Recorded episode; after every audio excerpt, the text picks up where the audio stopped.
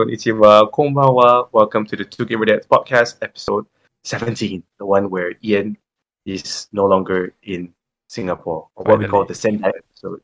Finally, good riddance. Goodbye. Um, I'm, I'm Gamer Dad 1, Ian, and with me as always is Gamer Dad 2, Marv. Hi, Marv.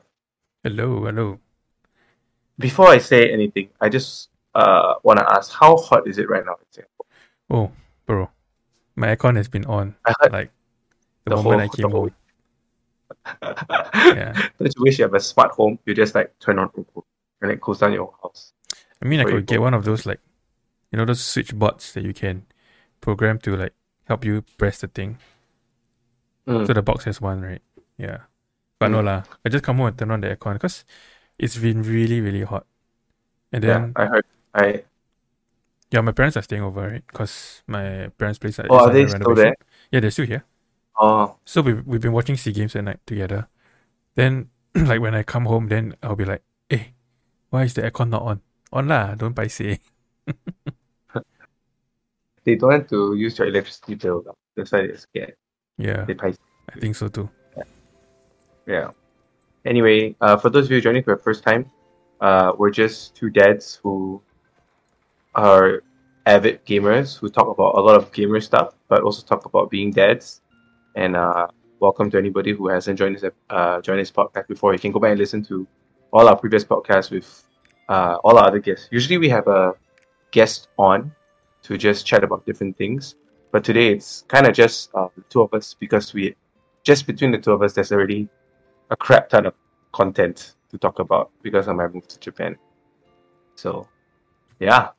Um, maybe before we start, just to preface this, uh, I Marv has been watching PewDiePie's move to Japan, Yep. right?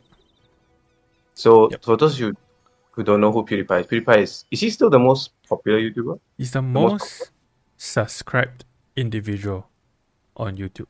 Uh Yeah, Yeah. So he has also moved to Japan.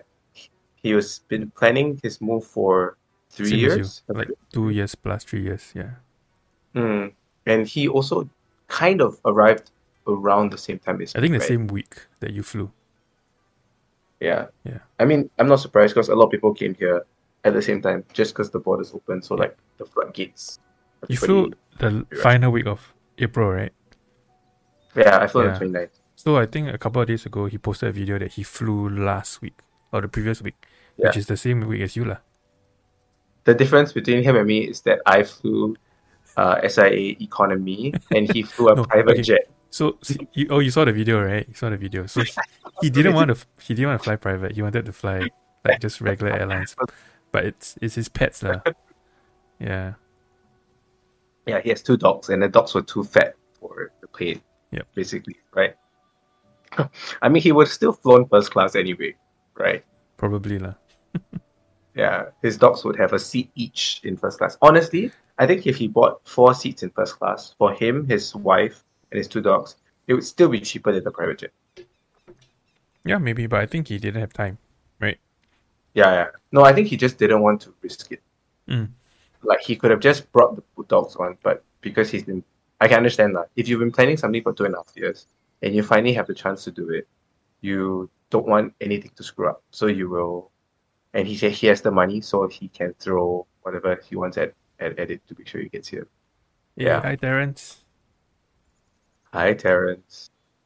Uh, private Jake's my good, good, good content. Yeah, to, to I wish fair, I to be fair to him, he didn't fly private jet because he wanted to have content. So what happened was that his Hmm. his dogs had some issue where they were two kg above the the maximum weight, right? Yeah, yeah. Yeah, and then all the airlines that he searched couldn't take couldn't take his dogs. They were like what ten kg each. Yeah. Yeah. Yeah, the limit was eight kg, so he had no choice but to fly private His jet. dogs are uh, heavier than my daughter. heavier than Rebecca. Oh, is Becca Okay, but still so light? that. Yeah, I think I think Becca's maybe just hit ten or something like that. I haven't weighed her in a while. Okay, but anyway, talking about that topic, let's kind of like talk about my trip as well. Yeah, man. so I flew on the 29th I flew from Singapore to Narita in the morning, so I took a nine thirty flight, and this is my first ever flight with a kid. My daughter is Rebecca's about one year, one and a, almost one and a half years, and it's a seven hour flight. Although it was quite short, I think in the end it was only a six hour plus because we had a tailwind, and I figured that it's a long time for seven hours to entertain a one a one and a half year. And for those of you who know, Becca doesn't watch TV. She doesn't enjoy watching TV at all. Like she doesn't want to watch it at all. So which is good. I, I I think it's good that she doesn't like to consume media content yet. So if she doesn't consume any media content, it means the only way you can satisfy her to keep her entertained is either she sleeps, that's the number one option. Mhm. She eats, so you feed her things. but after at to a point, there's only so much you can feed her before she's like, okay, I'm done. And the third thing is you play with her. lah. Yeah. Yep, yep. So but I think I think it was a really good seven hours. I think she fell asleep twice, so she she napped on on me twice, and I kind of just stood at the side of the plane. Then like when the plane goes in turbulence, I'm like, no, because you know they make you sit down on your, they make you sit there and put your seatbelt on, right? Yep. I'm like, no, and I you have had to pick her up from down. the bassinet, right? Yo, she doesn't sleep in the bed. So it was so funny. We asked for the bassinet at the start. So they clip the bassinet on, right? So it's like a there's like an attachment that you clip on. And then we put her in. And for like two minutes she was so happy. She's lying there staring at us. Like, oh, this is this is amazing. Uh, then after two minutes she was like, Nope, I'm getting out of here. Then she got out. and and and she didn't want to go back in. So we just asked the flight attendant just But during like takeoff, taxi and takeoff, you have to hold her, right? You have to so there's an additional seat belt that Yeah. kind of attaches to your seat belt. Yeah. So you have to hold her during takeoff, right? Yes, yes. So you you just attach her in it. Yeah. So we asked for the bassinet after we got the cruising altitude. Yeah. Oh, by the But- way, uh, I think you've heard, right? Terrence is a new dad as well. Yeah. Congrats, bro. Yeah. Welcome to Congrats, uh, Terrence. an amazing and uh, sleepless journey. Loco in the chat. I think he's on paternity leave now. All right. Yeah. Join the club. I think yeah, enjoy it, man. I like I can't remember. I don't know whether Marv, do you remember when Meredith was like a month old? Do you still remember? I remember the the lack of sleep, lah, for sure. I I'm trying to think whether it was easier or worse. Or easier or, or, or harder. Like compared to now. What do you mean? Like, oh, oh, obviously like, harder, definitely things- harder. I mean, when when they were when they were like just you know one month or even a couple of months, they were waking up like what every. Okay, like Becca slept well, right? Meredith was waking up like every Yeah, two hours. Two hours. Yeah, Yeah, two, three hours. Yeah. But also in a sense, when they're down, they're down for the count. Like Yeah. they don't move. You don't need to worry about them moving out of the cot or Yeah. crawling elsewhere. Yeah. Yeah, but I, I, I think now I yeah, it's definitely harder because I have a cousin I have a my my sister in law is my brother in law also has a newborn. I look at it, I'm like, okay. It was quite shack actually. The first three months, uh, so hanging in the terrace, it gets easier because you can train them more. yeah. So it gets easier over my, time. my my biggest tip to to Terrence, uh, Poco Loco in the chat is sleep train your baby ASAP. Don't yeah, before they can crawl. Yeah, seriously, don't Yeah. wait too long. Tahan the crying, just just run the crying for a bit. It will make a lot of difference. Yeah, yeah, yeah. And I think if you want to travel, it's good to travel with a young kid. Like before your kid can crawl. Actually, it's quite quite short. Because when your kid can crawl and do a lot of things, it's harder. I actually think like there's a sweet spot. Like before one is a good time to travel, and like one to like where Becca is now at to like three years old, I don't think it's great great time to travel because they have a lot of energy they need to expend, and you have to expand it for them. Yeah. So maybe after three, I think might be a good time to Yep.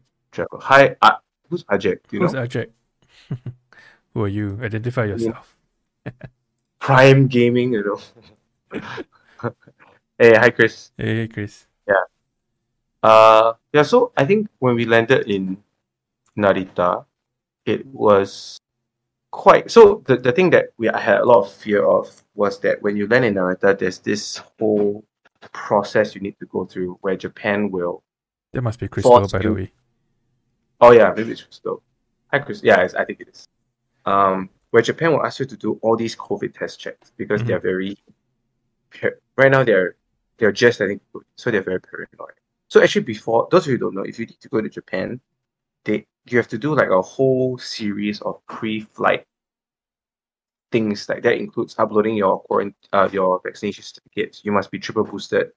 Um, there's all these different things you must, all these different documents you must upload, and then once you upload it, um, 72 hours before you fly, your your your app will say have like a green sign, and that green sign when you land in the airport, basically, the moment you show the green sign on your phone, right, they like bring you to the fast track.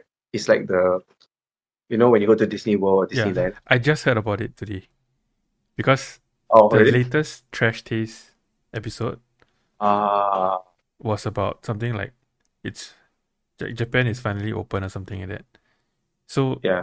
I think um uh right, Garnt, he went to the UK and then he had to do the, the thing where he came back. Then he said like Yeah. you just flash your green thing and then they let you through. But if you don't have it, you're stuck for like damn long, right? yeah. I think you have to basically do a lot of different tests and checks again. Yeah. So it's not ideal. So you kind of want it. So I was very worried. And and Chris, to answer your question, I will kind of show you later. But where I'm staying now is a temporary place. That's a whole nother story that I'll share Yeah. later. Um, but it's it's this is just a very temporary two, um, what's this called again? Tatami rooms, and where I'm staying, where I'm sitting now. in the living room. Uh, yeah, but basically when you land, if you have the green card, it it basically took us one and a half hours to do our COVID tests and go through all the. They give you like a ton of paper, so you go to like I don't know how many stations, maybe ten stations, eight to ten stations. Mhm. At each station, they give you an additional piece of paper. Japan loves paper. They just keep giving you different piece of paper to sign off, and then you have to hand that paper to the next station where they would sign the paper and take, give another piece of paper. So by the time you finish, you're holding like ten pieces of paper, wondering what to do with Like it. going for IPPT last time, right? Yeah, yeah. Like, can I throw this away? Then even after the whole thing's over, you're like, do I throw this away? Right? can I- Scared. Yeah, it's like, what if I throw it away and they ask me, where's your, so where's the Oh, paper? die. Do Then again. I'm like, I'm sorry, I don't have it. Deport. um, yeah, so it took us like one and a half hours, and it's very interesting because Singapore does the nasopharyngeal, whatever the Oh yeah, they do the spit like, test, right? swab. Yeah, they do the spit spit, test. yeah. So it's it's super funny because they gave me a this tube, and they were like, okay, spit into it. Then I was like, okay, how much? Then they show you, what's it, two ml? No, five, three ml. And if you've never tried to spit three ml, I if you guys want to try, go and try. Go and take a measuring cup and try to spit three ml worth of spit. It's actually a lot. Like you have to do, I would say six to seven times of like, yeah. And then after you know you get off the plane, your mouth is dry. Dry. Yeah, correct. And Because of the air and the atmosphere that, right? Yeah, then they asked Rebecca to do it also. I'm like, come on, man. There is no way I can get my one and a half year old daughter to spit three ml of spit. Enough for you to test her. Oh, then they gave her a, a pipette, like uh, you know the pipette, the Yeah. chemistry set where you're supposed Yeah. to like extract. I'm like, this will take forever if I try to pipette three ml of spit from her tongue. And then the moment I tried to like it to her mouth, right, she just did this. She just sealed her mouth tight. Like I'm not letting go at all. I'm not releasing any ounce of my precious saliva to you. um, yeah. So that was uh. So in, the- in the end, they did a nasal swab for. But I would say the people in the airport are super friendly and super professional. Like they are very fast. The Mm. moment that you need something, they will help you to settle it immediately, and they are very very friendly. Like they like. I think they all kind of. It's part of the Japanese culture, but they also know like, you know, you went just went through a long trip and everything. So I think they've ironed. I, I came like a month after Japan opened, so I think they've kind of ironed out the kinks. Yep. Yeah, a little bit. Um, and then we, I was carrying a crap ton of luggage. So I actually, we bought ex- additional luggage, but we exceeded our luggage by like 15 kilos, basically. 15 So. I'm basically 15 kilos. So I basically carried 150. We have 115 kilos worth of baggage, essentially. Yeah. But the good thing about Japan, there's something called taku haibin. So basically, when you reach Narita Airport, right, there's this counter at the very end, and it, you can basically ship your luggage to your destination. Mhm. Yeah. So you can basically instead of lugging your luggage around, I would recommend if you plan to go to any part of Japan that is not in Tokyo and you don't want to lug your luggage around, you can use this taku haibin system and they'll deliver. They'll actually like tell you when they'll deliver. So for me, it was like three days from now. Yeah, and it's very accurate, and they even give you like the time that time frame that like or in the uh-huh. morning or maybe two o'clock. Yeah, they'll actually give you an exact time where like a two hour time where they where they will deliver it, and it's Can not expensive. Can you Like, choose for- like what day it gets delivered? Yes. Like Yeah, you you, want to delay it a bit. Yes, I think you can. Yeah, you probably Okay. can. But I, I don't know how, how late you can delay it for. lah. Maybe like they gave us three days. I think you want to delay like one or two days, it's probably okay. But if you wanted to tell them like, oh, do it in two weeks, they might not do it because then you're not delivering, Yeah, you're just okay. using it as a Using it as- Storage. yeah. so so, using it as so for example, if if we were to go to Japan and then we wanted to visit you guys, but we wanted Yes. to stay in Tokyo for like you know three days first before we head down to Sendai, then we could use the Mm. service to send the stuff to your place, right? That's possible. Like yes. extra luggage Yes. or Or whatever. or another way to think it another way is that hotels in Tokyo will actually keep your luggage for you also. So you can do it the other way. You bring all your luggage to the Tokyo ho- hotel. Mm. You tell the Tokyo hotel to keep that luggage that you're not going to bring. And then when you come to Sendai, you bring just the luggage that you need over there. You know what I mean? Mm. Yeah. So that's that's another way. But it's a very good so system. So if you ever need to come to Japan, use Takubin. Is that Takubin? I have no idea what Takubin is. But Takuhaibin is just I think it's just the technical term for it. Or maybe that's the company. Yeah, maybe it is. Uh, and it's very cheap. Like I think it, I mean it's cheap for how far it went. Mm. If you go to ok- Okinawa or Hokkaido, it's more expensive. But like per luggage, like we had a big luggage, it's like thirty dollars, mm. which is okay. To Um, explain to Crystal what Twitch is? uh don't so crystal twitch is like everything they don't just chat about games. There are people who eat mukbang on twitch, On Twitch, so they eat for your enjoyment. People who Oh, it's Kenny. It's Kenny. ah yeah it's kenny lah. okay. So kenny they use it for eating mukbang. They use it for anything that they need an audience for. This platform is for them to stream the video to. Yeah. So anything from playing games some people like build things and then people obviously use it for um uh not safe for work content so uh they use that as well yeah um i think twitch is like one of the largest companies It's the terms of, like, largest like live streaming platform lah yeah live at, streaming at the moment. Yeah, people use it for really everything, even like Mhm. like travel, virtual travel also. You follow Mm, people who are traveling around the world. Yeah. Yeah. Uh no, Yeah. not OnlyFans. not OnlyFans. different Twitch, Twitch is some- family safe, more or less. There, there are some risque channels like you know bordering on the on the edge. Yeah, so those are like for mature audiences only lah. Yeah. Yeah. So so anyway, when we reached, um, we went we stayed one night in Narita because when we landed, it was like six o'clock Japan time, six p.m. Japan time, or five p.m. Japan time. And then with a kid, you can't. It's not a good idea to like travel more than, I don't know, more than 14, 15 hours because your kid gets cranky and everything. Yeah. So we booked a hotel in Narita, and it was very cold and rainy. And then we, because it's a hotel room, we actually like had to set up a cot so that it's like hidden from us. Because if she stares at us, we were worried that she wouldn't sleep. Yep. And once she went to sleep, right, we actually couldn't eat our lunch, our dinner inside the room because we didn't want to like wake her up, right? Where Yeah, like You she can smell it, yeah. yeah, yeah. So we ate in the toilet. then we opened up. We just I went to like the conveni, the what do you call that? The local like convenience store, Lawson's. There's one in the Yeah, hotel. Lawson's. Just- Yeah, and it's quite short. I'll give you my my conveni ranking later if you're interested. Now that I've eaten quite a lot of conveni stuff, uh, but uh, yeah, so that was interesting. Then after that, we next day we left Narita. We took the Shinkansen to Sendai, which was quite interesting because I we went from Narita and then you actually can buy your whole ticket straight in one place, so you don't need to like buy leg by leg. Because I need to travel from Narita to Tokyo, Tokyo to Sendai. You can actually buy the whole whole leg, which is quite good. lah. So the person there with my limited Japanese managed to help me buy all the way.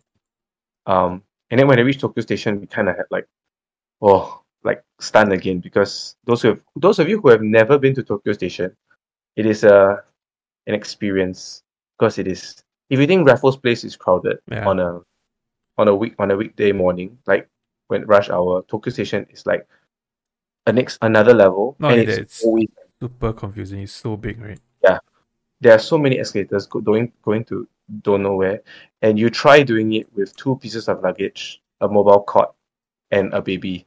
Yeah, I can't, I can't believe you dragged the cot. Like you carried the cot. Yeah, so- It, it helped though, because she's still sleeping in the cot. It gives Yeah. her at least something familiar to sleep. Yeah. Um, Okay lah, put your CrossFit to good use. Yeah, that's why we CrossFit. Uh, but anyway, we took the Shinkansen, which was amazing. Um, very fun. It took only like one half hours to get to, but it's very spacious and very com- and, and very easy to to travel on. Um, I think Shinkansen actually is the most expensive way to travel in Japan. Yep. Like it is the cheapest way is to fly actually nowadays in Japan. To Mhm. get to like cities, biggest big city, big city, it's the cheapest to fly because you buy a round trip usually. Shinkansen you can't buy a round trip. You have to buy like single leg trips. So um yeah, I, but it's awesome lah Shinkansen. And then uh yeah, so then we finally met our team here. We stayed with them for four nights. Uh but something I wanna kind of talk about is I mean people have asked me quite a lot of this is what's the difference between life in Singapore and life in Japan? Mhm. like in terms of just like daily living. And and I'll I'll I'll preface this by saying that the of course I'm doing a lot of things from scratch. So like when I come here, I have nothing. I have no house, I have no phone, No Number. car. I have no car, no, No bank nothing. basically. I have no bank account. And in Singapore, I don't know how it works in Singapore, but I'm just thinking if I'm an immigrant to Singapore and I come to Singapore for the first time, what is the number one thing I should get first? What do you think? As a Singaporean, what would be the number one thing you should get? Definitely Phone? You think phone number? plan. Phone plan first. At least a data plan. Yeah. mobile line, right? Even if not a mobile line, at least a data plan. Like a data card, SIM card. Because Yeah. after that you can do ev- I think- anything that you want on the phone. And you think that also like when you apply for every I'm, I'm asking this because when you apply for other things in like like you apply for your house, you apply for your car, the the thing that they need you to have is a is a phone. Is that what they usually need? Phone number? Because I, think I know I it's Yeah, not what they need, but it's what will make everything smoother. easier. Yeah. So. Kenny and Kenny and Terence are saying phone, mobile line. yeah. Yeah. I, I think in, in China, uh, where I stayed for a year, half a year, the phone is like the most important thing you must have because without your phone you can't do Everything you pay also by phone, right? Yeah. Yes. Yeah. So like when you go to the when you set a bank account, the first thing they ask you for is your phone. Give me your phone number. If you don't have a phone number, you can't do anything. When you buy a house, what's your phone number? You, even when you buy the house, you need to create an account using your phone number. Mm. So in China, it's your phone. I guess Singapore is. I mean, we don't think about this kind of thing because in Singapore we already have everything like started for us, right? Yeah. When we when we were born there. In in China, in, in Japan, it's your address. You can live Ah, like okay. I literally just got my phone number today. Okay. Two weeks, two almost two and a half weeks in. I just got my phone number today. In Japan, your Zairyu card is this address card that you need. It's like the number one thing you need because everything they will ask you put your address. Even when you buy a car, they will ask you for your address because they want to know where you're gonna park your car. Mm. So it's Interesting. interesting because lucky lucky for us when we first got here, they kind of like this place that we're staying at now is actually in a seminary. It's like a Christian college, and they have this like temporary housing place that you can that we have managed to to to rent for until we can find our own house. Um, and so when you first come in Japan, just like in any country, you have to like register yourself in the some countries like China, you register yourself at the police station. But Mhm. in Japan, there's this place called the Shiyakusho, which is like the town council. And when you go inside, it is. I'm thankful that I have a team that can speak Japanese because I can't imagine coming to Japan with even if you have money to without Japanese hmm and without Japanese people to guide you in what to do. It's a higher translator. And you not just hire a translator because it's not just being able to translate the language it's having someone who knows what you need to do and to tell you what you need to do because a translator will literally just tell you what the other person is talking to you about, but they won't guide you to tell you, okay, you need to do this next, you need to do this next. So like this Shiyakusho, uh, when I went there, you basically get what do you get? You get three different cards from the Shiyakusho. You get your Zairyu card, which is your residence card. You get your health insurance card, Hoken, and you get something called a My Number card. And all these things, like if I didn't know, I wouldn't know I'm supposed to get them. Mm. And when you go there, you have to write. Oh wait, okay. Before I forget, let me show you something you need to before you enter. Sounds like a lot of uh red tape just to move Yeah. to Japan. Do you guys, do you guys see this? Ah yes, yes, your called- seal, right? I remember this. Yeah. So this is called a hanko, and it's a seal. Yep. And the funny thing about this seal is that it's like your signature, and this it's it's super important because you need it for a lot of things. But the funny thing is that you can make this anywhere. You can, I you literally go to a supermarket and there's a, this a little vending machine, right? Yeah, it's a vending machine. You pay like five dollars if you want the cheapest one, which I did, and then you put your it's my name, it's my surname in katakana, Chu, Mm. right? And that's all. And then you use this. So you go to this Shiyakusho, and then you they ask you to write everything out. And if you have an English name, like most of us do, obviously, you have to like use yeah, I Romaji, tried out from a vending machine. Yeah, you have to no, you can't just use Romaji. You must convert your Romaji to katakana Katakana. for them to Wow. Yeah. Basically, it's Yeah, uh, what do you call it? Uh, uh, no, not uh, onomatopoeia. Correct. The the way that it sounds, lah. Exactly the way Yeah, it it's sounds. the, the, it's the pronunciation of Yep. it. lah. Yeah. yeah. and so, so- so you're learning Japanese now, lah. Kenny's asking. Yes, I've learned Japanese in Singapore. I speak, I speak basic Japanese, conversational Japanese, so I can hold a semi conversation with someone if it's not something too serious. Yeah. Uh, but obviously I can't talk too deep. Like, and, and when I talk about technical terms, like when I go to the town council, everything is just like over my head. Yeah. So anyway, at the town council, the actually if you go as a single or you go as a couple, but the adults, it's actually pretty simple in terms of like getting the different things you need to get done. Like you get your residence card, you get your health insurance. But the one that's hard is for your kid. So when you have a kid, oh my gosh. I told you I was I told um Marian that I am both overwhelmed and impressed by the Japanese system. Because when you enter, I think I spent two one and a half hours to two hours just doing stuff for Rebecca. Because okay, so when you go there, right, the process there's so many forms, Mhm. but it's quite insane. You know that when you come as a gaikokujin, as a foreigner to Japan, Yep. if you have a kid that's and you're enrolled and you're registered in the system, do you know your kid gets subsidies? Like do you get money from the government? Oh, even if you're not a citizen. No, you're not. You get you get four payments throughout the year in different months. I can't remember the months exactly. And depending on how old the kid is, you get about six hundred dollars from the government. In total every year. Wait, roughly lah. Even if you're not a citizen. Yes. Even if you're not a citizen. Oh, And why? Why? not only that, Like, why do they give money? I have no idea. This is their system. If you're in the if you come here to work and you are so when you come here to work, right, as a pri even if you're a foreigner, when you're you have to be in their system. And that includes their health insurance. So like you know Singapore, when you come to Singapore, you have to buy private insurance. Because you're not under like Singapore Medicare and all Yep. these insurance that Yep. the government offers to citizens. But here, when you enter, no matter which country you're from, you have to enter into the local health insurance, the Mhm. government health insurance, which I think it's quite interesting. But you also pay a lot of tax, lah, because Yeah. if you work here, But I assume And- I would assume public yeah. healthcare there is pretty good, right? it's insane. That is why Japan has so much public debt. it's to to tell you an idea, right? For Rebecca, until she is six, no, until she basically as long as she's a child, her health is her health care is free. Oh wow. Wow. It is free for her.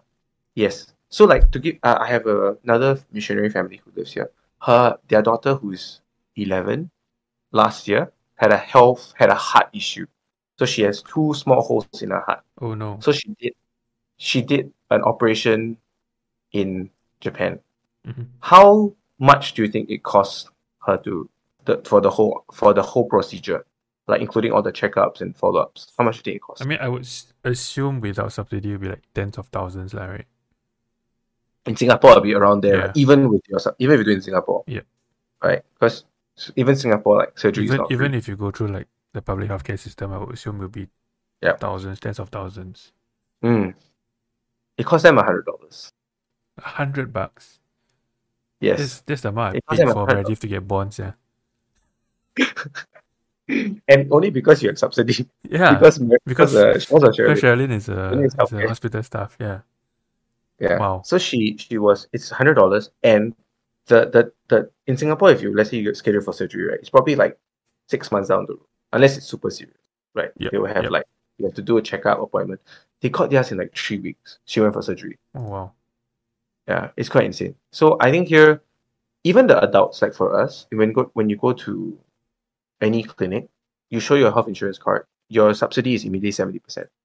So you Mhm. only pay thirty percent, Yeah. Okay. And that's not excluding the your own private insurance. So immediately you already get seventy percent off already. Okay. Then the question I have is, what is the Mm. tax rate? Yeah, so it's quite high. So everything you do in in Japan Yep. is like based on your income. So how much you get taxed, right? Okay, obviously, how much you earn determines how much you get taxed, and what kind of how much you pay for public services depends on how much you get taxed. So, like for example, Rebecca's nursery. So I'm trying to put her in a boyfriend, a nursery here, and if you put a nursery here, how much you pay for a nursery depends on how much income you earn.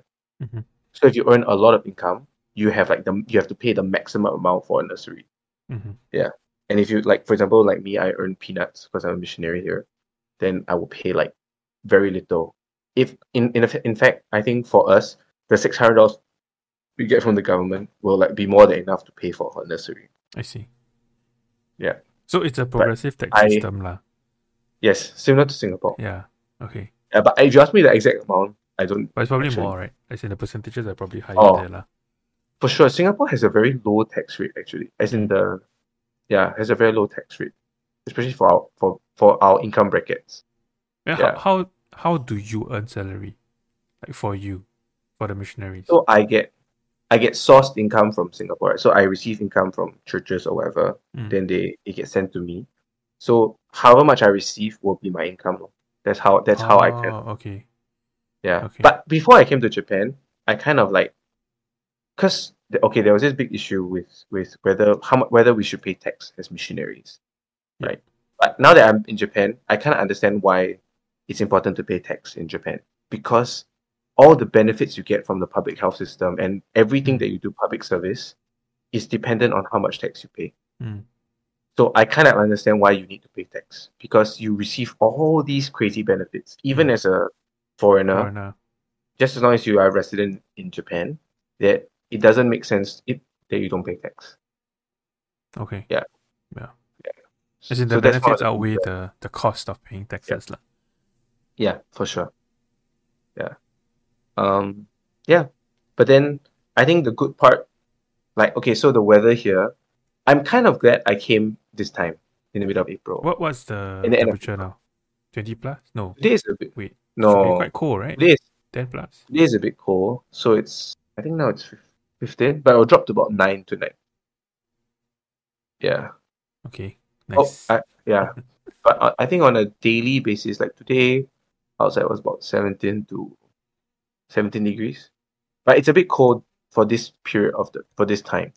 It should be closer to like 22, 23 aircon temperature. It's But the one thing that is really nice, yeah, it's nice is because you can bring your now when you go to the park, it's really nice. Like you can bring your I can bring Rebecca to the park. She can play even in the sun. It's so nice. I think we've been to more parks here than we've ever been in Singapore. Like Singapore, I don't get it. Like maybe for me, maybe it's just me. Like you know, I like people say, "Oh, I bring my kid to botanical gardens." I'm like, I don't want to bring my kid to botanical gardens. She's, she's gonna melt.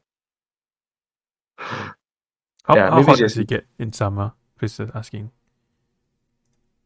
Mm, I think it gets hot. Apparently, it can get up to like 36, 37 degrees. Mhm. I know. And apparently, the Singaporeans have told me here that it, it can get hotter than Singapore. But Okay, lah, but it's dry the heat, good it's not humidity, right? No, the good news is that it doesn't last long. Right, it's like two months of the year, basically, summer here. And apparently at night it gets it goes back to like 25, 26 degrees. So it, Okay. if even if it's hot, it's only hot in the day.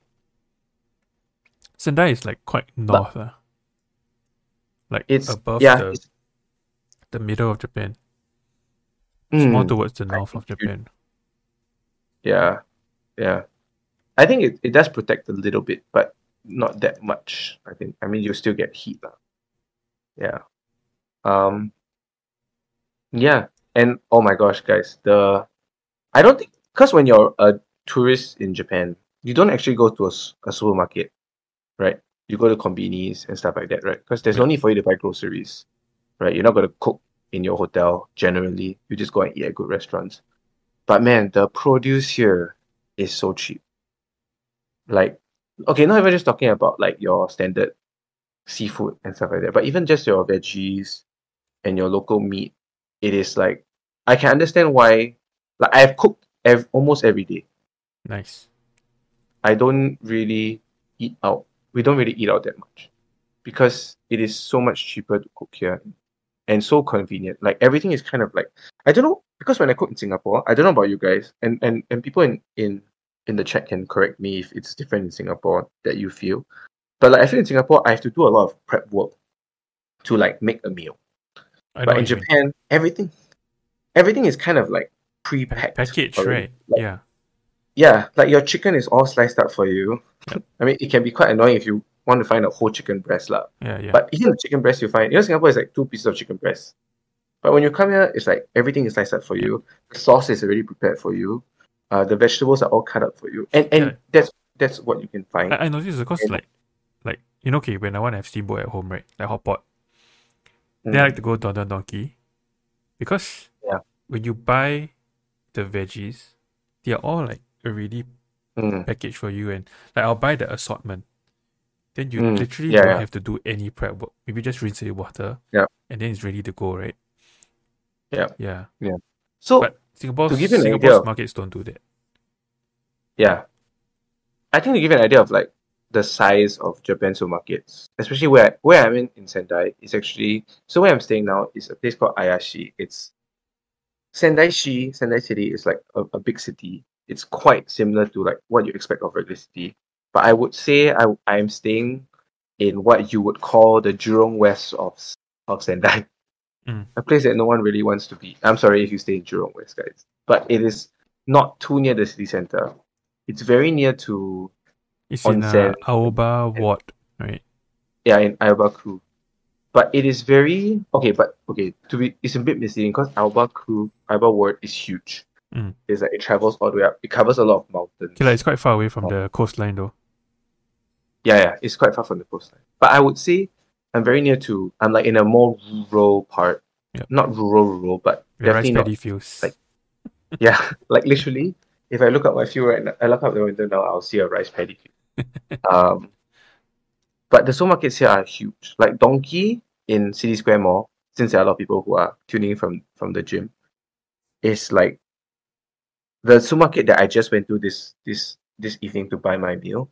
It's like three times the size of Donki. damn wow Yeah. So and it's like those stand it's a standalone kind of supermarket. It's not like you know Singapore supermarkets are usually like inside a shopping mall. Yeah. Like level one, B one or or like level four kind. Yep. Even the big ones.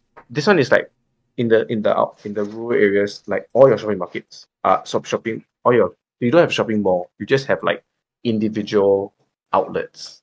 Mhm. So you have like one big supermarket, one big home center, one big drugstore, one big, you know, second-hand store or whatever. Yeah, I mean, you have the luxury of space, lah. So Yeah, yeah, and I think Kenny's right. You, it's cheaper to eat out in Singapore, but I will also say that where I am now, it's actually not expensive to eat out in Japan.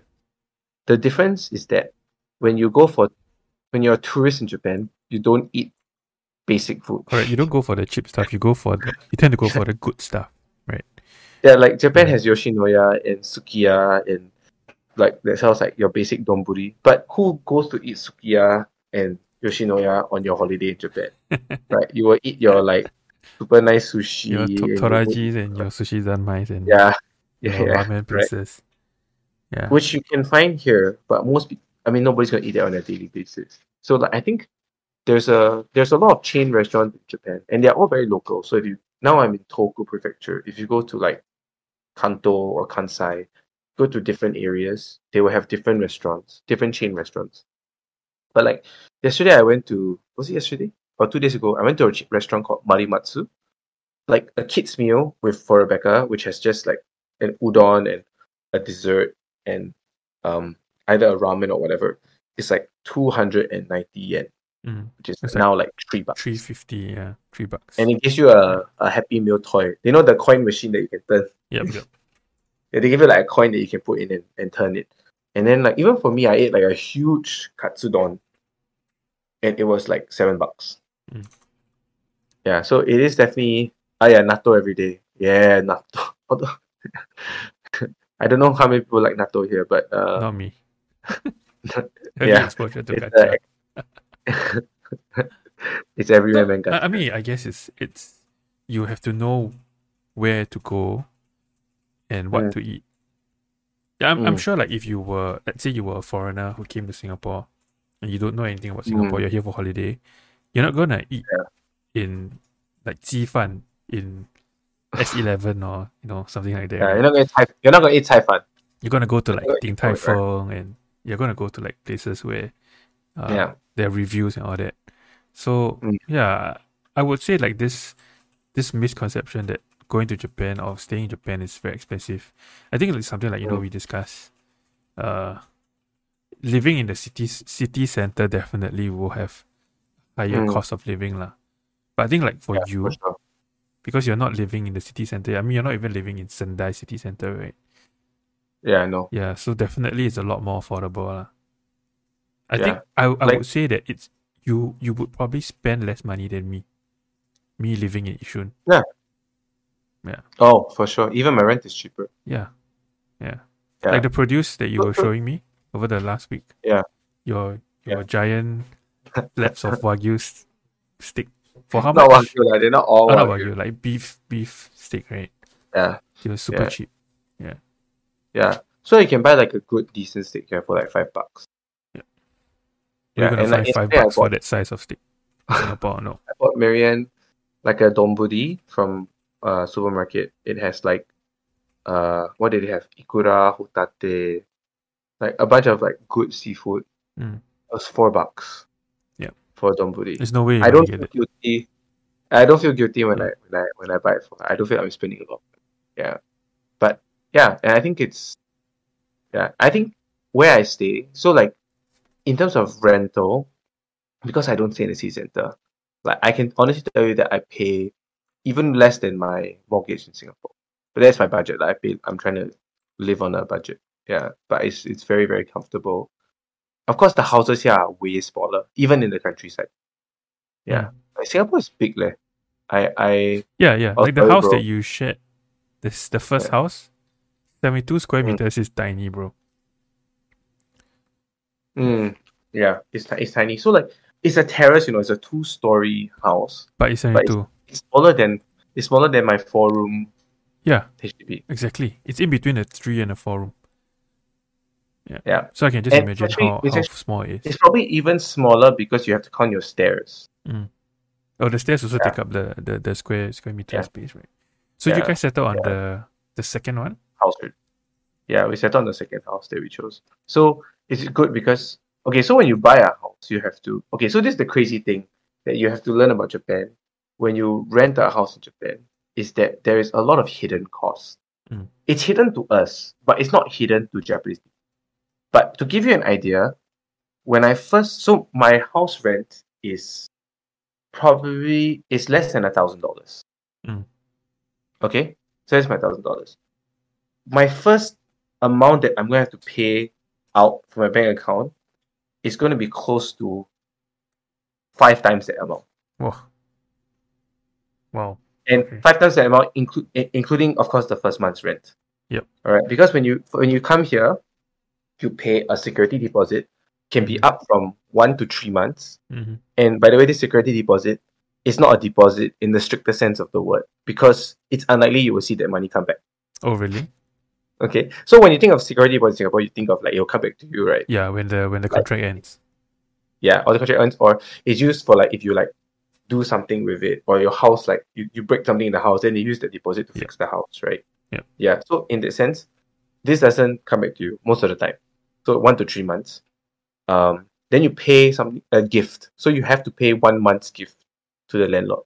It's like What? it's What? accepted. It's accepted practice. Yeah. A gift? You don't quite. Yeah, it's it's literally when you look on the website, they will, it's a special like in Chinese is li o the li and then Ah. jing like oh, like okane. It's like Okay. literally a present.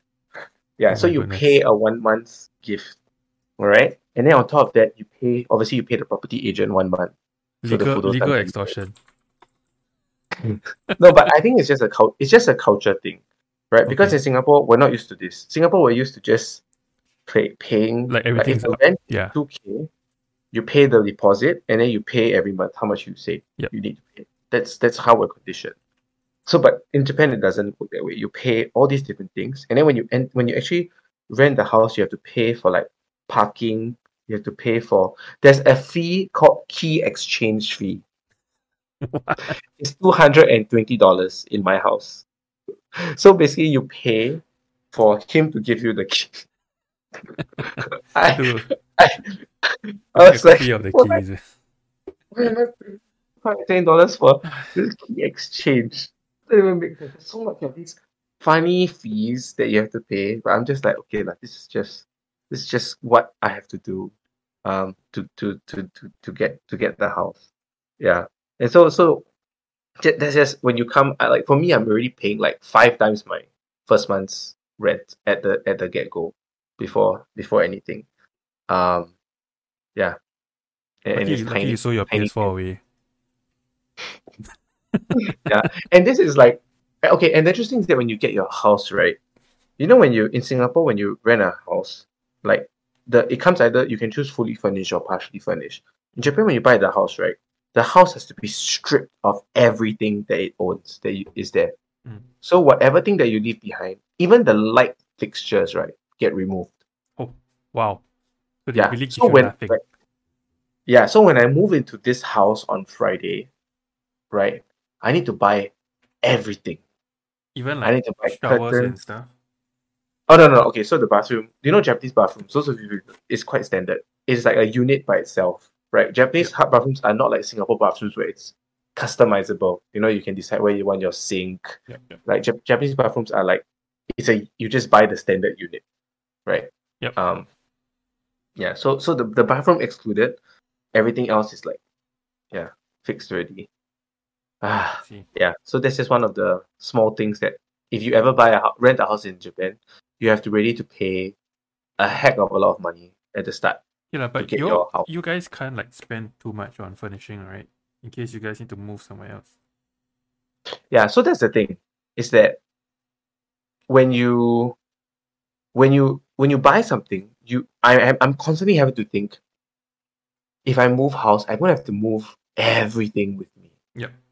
If i move house and not only that let's say if i come back to singapore for like like for for a few like a few months Yep. do i you think uh, if i come back to singapore a few months right and i change house let's say i decide not to stay in the house anymore i'm gonna have to repeat the whole process again i'm gonna have to pay four five months worth of gifts and deposits and rent to the new Oh next God. next house that I rent. Yeah. Of course if you rent it again, I think you can I'm not too sure whether you can you can avoid the gifts again and the deposits. Mm. Yeah, because it's you continue to stay. Yeah. But you have to pay addition there's other fees you have to pay. There's this something called a management renewal fee, which is also a month's fee.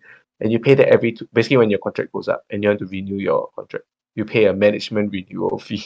Oh no. Yeah. Okay. yeah so anyway that's just that's just that lah. um and because we have so many box people here and gym people here maybe i just talk about this crossfit gym that i Yeah, found yeah. yeah. Let's talk about the gym that you you found. Your new CrossFit home. okay let me see if i can find the photo It's curious because uh so so Chris uh was the one that linked you, right? The the box. yeah actually Yeah, I actually knew that there was this CrossFit gym already, but thanks Oh, Chris for linking to me. Yeah, but I, I kind of like when you Google CrossFit Sendai, like that's the first, almost that's the first, first page that you see. Yeah, what do you call it? The internet yeah, ranking and I actually asked, and I actually asked the the owner and the coach, like, is this the only CrossFit box in Japan? In, in Sendai, Sendai. yes. So I, yeah, and so I, I, I trust him. Um, so it's very interesting when you go there. Firstly, it is tiny. Okay, that means how many? Okay, maybe those who are who have trained in CrossFit gyms before, how many racks do you think they have? Like squat racks. So like if you have one one place for one bar, there's one rack. How many bars do you think they can rack in the gym? I mean, I've seen the, I've seen the The pictures lah. Yeah, but maybe other people, people wanna answer it guess. Yeah. Yeah, Eh, Actually, but I, I found that it's actually smaller than I thought. Because even though, okay, so I thought initially there's only two racks, Mm. but I realized it's because the rack that you have on the very it, it stacks against the wall. Yep. You can't put a barbell there because it's directly flush to the wall. Oh my goodness. So you can there's only only one space to put a barbell. Like if you want to rack a barbell. So there's only one barbell rack. So it's literally only one usable Oh. rack. Yeah, one usable rack, and there's a very tiny space. It's basically if you compare to our Singapore box, right? It's basically you know where the girls usually train. Mm. There's this small area where it's like all the girls usually con- congregate, right? Like there are ten girls in that one small area. Yeah. That's basically the usable space in the whole gym. That's all. Yeah, And you were saying the the class sizes class- three. Yeah, right? so the- three. the max class size is three. So when you when you go to class, the maximum size that you can go for is three. And the, and the I don't know how many numbers they, how many members they have, Kenny. I would say anywhere between thirty to forty, Serious. uh, roughly lah. Yeah. If anything more, if if if anything, I'm overestimating the, the numbers because Yeah. I can see the whiteboard. I can see the number of people that come. It's about thirty to 40. Uh, 30 so- lah, about but he runs classes like throughout the day, lah, so people just come and go, come and go, right? Yeah. So it's so funny. Like uh, Chris asked, at least you can be sure of a Oh. good coach to student ratio. Okay, so Kenny's Oh. asking, how can they afford to pay the 3K fee? You want to share This how this is something CrossFit I is? I have. Oh, okay. Yeah. So okay, this is really strange. Wait, before I talk, I so to this morning I trained. I did a variation of DT. The, the class had a variation of DT. It's horrible because you can't drop the barbell there. So it is goodness. DT in inverse. So you start with the push jerks, six push jerks, nine power cleans from the floor, and twelve deadlifts, which suck because you start by with your barbell on your on your Yeah. rack already. And no dropping of then barbell. you have right. yeah, and then no dropping of the barbell, which is horrible. Um, and it was just me and the coach. it was a one-to-one PT session. um, how they okay? So that when you go to the CrossFit uh, Sendai website, right, it's so interesting. When I look at the drop-in fee, because obviously I didn't. When I first go, the first thing I want to check is the drop-in fee. Right? I don't want to commit to anything. Mhm. The CrossFit drop-in fee is Hasen en, which is eight thousand yen, and that is eighty bucks. 80 over dollars, yeah, slightly over 80. Eighty bucks 80 for a sing drop-in. to drop in. Eighty sing dollar. Eh, no, that's eighty sing now with the current exchange rate. Yeah. If you were to use the previous exchange rate, it's like a hundred More, dollars. Like 100 bucks, yeah. When it was like 0.8. But the crazy thing is that if you want to pay for a month, month's worth of classes, unlimited classes, by the way, it is ichiman nisen en, which is hundred and twenty dollars.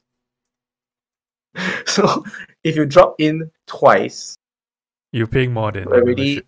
you already pay more than your membership for a month. yes, that's a website. I think. Yeah, it's called CrossFit Find. Fines. Right, Yeah. yeah. yeah. it's so misleading because when I first look, looked in the website, I thought, oh, this, this gym is quite nice. It looks quite nice. I mean, it is very nice. It's just that it is absolutely tiny. And the drop, the membership fee is really funny. I'm just like, how? Yeah. But it's actually very cheap if you think about it. It's Okay. $120. $120 for a month is really cheap. But I want, I want to ask, it's where is it located? Is it located like on the on the ground floor or No. Oh, yes. It's located on the ground floor. And apparently, I think the owner of the whole place, I think above is, I don't know whether it's residential, but you're basically not allowed to drop the bar. Which I was like, I was like, okay, that sucks. But I guess I'll be much stronger after training. yeah. For sure. Yeah. Yeah, But okay, so so Oh. what's the reason? Did he give you a reason why you can't drop the bar? just noise law, noise law. Same Oh. as uh, our old box. Yeah, Okay. I think it's funny because the clientele that he has is very interesting. So I think in Singapore, our actualized CrossFit, what would you say the age range is? The most most of our clientele is anywhere between twenty five around thirty. Around thirty. Thirty would be like average, I guess. Thirty ish. Yeah. So tw- even 25 to 40, right? That's about the age range. Yep. Right. I would say the age range of the box that I'm going to starts at 45. Oh. So wow. there are a lot of older people. So you are an outlier, like way outlier. I am the same age as the coach, and I would say we're the youngest. Mm-hmm. The coach is Yeah. Japanese. Oh, more. The coach, the coach is Japanese. Everybody there speaks Japanese. So I have improved my Japanese just So by much. going Yeah. to the gym. Yeah, so like today it was just me and the coach, right? So he just kept he kept talking to me, and then I just talked to him Japanese, lor. Oh. Just try. Good, good, good. I mean, immersion is the best way to to learn, right? Yeah. Yeah. Yeah, yeah. So, uh, I I think it's quite interesting gym. I think if you ever come to visit me, uh, Hey, if wait, you want to go more than once, So you have to learn this all the terms in Japanese. oh, but I mean all the terms in Japanese. Or do they just do the. Romaji? just the yeah, it's just the bastardized version of. Like So Korean if you just like use de de dorif de dorifto, Oh, uh, the push the little. job. How about snatch? But honestly, snatch snatch it, snatch. But but honestly, he he understands all the all The the CrossFit terms, lah. terms in English. Like he writes everything in English. Oh, okay. So that All makes it a lot easier for you. Yeah, so I literally just go to the whiteboard and I just see. Oh, Imagine if okay. his uh, programming was in katakana. Yeah, and I tell you what's insane. Okay, so you know in Singapore we're used to using an app for booking. For for actualize we use um sugar Board and PushPress, right? We we're very used to like okay being able to do it digitally, and if you want to cancel, you can cancel. Do you know how they do their their bookings? You have to personally tell the coach, like for the week or the month, what dates you're coming, what what days you're coming in. Okay. So like literally after the first lesson, I he told me when you want to come in. Then I have to like look at my calendar and decide. So you have to commit. You have to commit. Yeah, but he said obviously you can change lah. But I'm like, so I was like, how do I change? Call Say you just call call me. and then it's also hard because because there's a group of three, right? I also don't want to train by myself all the time. Yeah. Like I don't want to join the class where I'm the only one training. That's like not the purpose of why I'm there. I like to train with other people. Yeah. But then I can't, I can't know that if I change. So And, I, and I you also look at probably it say if you like change, take out a slot and then you change Yeah. last minute, right? So like, yeah, so like tomorrow I actually have a class in the morning, but I can't make it because I have a work meeting. So now I have to change it with him. Yeah. But I feel paiseh to tell him because I already trained twice this week. Yeah. So I, I feel like wanting to ask him like, why don't you just put it on a Google spreadsheet? It feels more easy for you. Then you also don't need to keep like updating your own. And he writes everything on paper. Oh, this is so Japanese There's just a, there's just yeah, there's a lot of cancellations on his paper. Oh my god. So Japanese style. like, Everything like, is like just he'll hard copy. Yeah. He'll agree to my booking. Then after like five minutes later, he'll say, Oh, sorry, sorry, so much, so much. Then, Like there's a mistake. I, I realized that there's another class that I have to do. Then he'll change it for me. Okay, lah. You need to teach him how to go digital already. I feel like telling him, How about I design something for you? But I I think that it's hard because I don't think I don't think it's a matter of like it's just it's just a system that he he is he's very comfortable with Yeah. already. And then and then he would have to get his members to uh, to adopt the new system also lah. Yeah. Yeah. And because all these members that I said, average age is like 45 and above, like maybe the idea of using an app is not appealing to them. Yeah, like the hard copy calling. Yeah, Japan loves to call people on phones Mm. and Does talk it to give you them. anxiety? It gives me anxiety now because I don't speak Japanese Yeah, well. because they will speak to you in Wait. Japanese, but right? If you call me and you start talking to me, I'm like, すみません、私は外国人わかりません。全然わからない。 I mean, I mean, I don't understand it at all. Yeah, yeah. So that's the that's the that, I think that's a contradict. Yeah, contradict I, I, I, think this is something that we, we talked about before. Like Japan is such a such a paradoxical place, right? They're really advanced yeah. in terms of technology, but then yeah. they love to to to use like really outdated methods of I don't know functioning. like even even the so way that you had to apply to to go over there. Yeah there's so much like paper, right? Literally like documents and stuff. Do you know that Japan is the world's leading user of fax machines? Yeah, I mean, I wouldn't be Even today, surprised. they use fax machines. Yeah, Yeah. Everything that I need to do is on paper. Like in Singapore now, everything is almost digital. Like if I, Mm. if I, in fact, Singapore hates paper now. have you Right. heard that Hell, kids born No. end of the month in Singapore onwards will no longer have a physical birth cert? Oh. Yeah, I think from uh, when 29th May or something. 20? But can you request one? yeah, I'm not sure if you can request one. I would think no, I'm not sure. But I just know that it's no longer gonna be a. They're not gonna issue anymore. think- It's just a digital thing now. Oh. It's kind of upset, right? I mean, I think if you live in Singapore your whole life, it doesn't matter. But if you travel, you definitely want your birth certificate. Because you need that birth cert for like other things. Like when you travel, like you come to Japan, bring every set you have. Marriage set, birth set, Yep. death set, whatever you have, you just bring. Because you're gonna need it eventually. Yep. Yeah. Yeah. Yeah. but- so I don't know. ah. I don't know how things are gonna be, you know, for kids born in the second half of this year. Yeah. Well, I mean, it's, it's probably going to be fine. I think if you live in Singapore, that you don't really use your birth cert for, for much. And if you use anything, mostly for healthcare, it's already in the system. So I think living in Singapore, you're probably fine. Yep. Yeah. Yeah. But yeah, anyway. So that's the gym. If you ever come visit me and you, you want to go to visit the CrossFit Box, you're more than welcome to. I'll bring you there.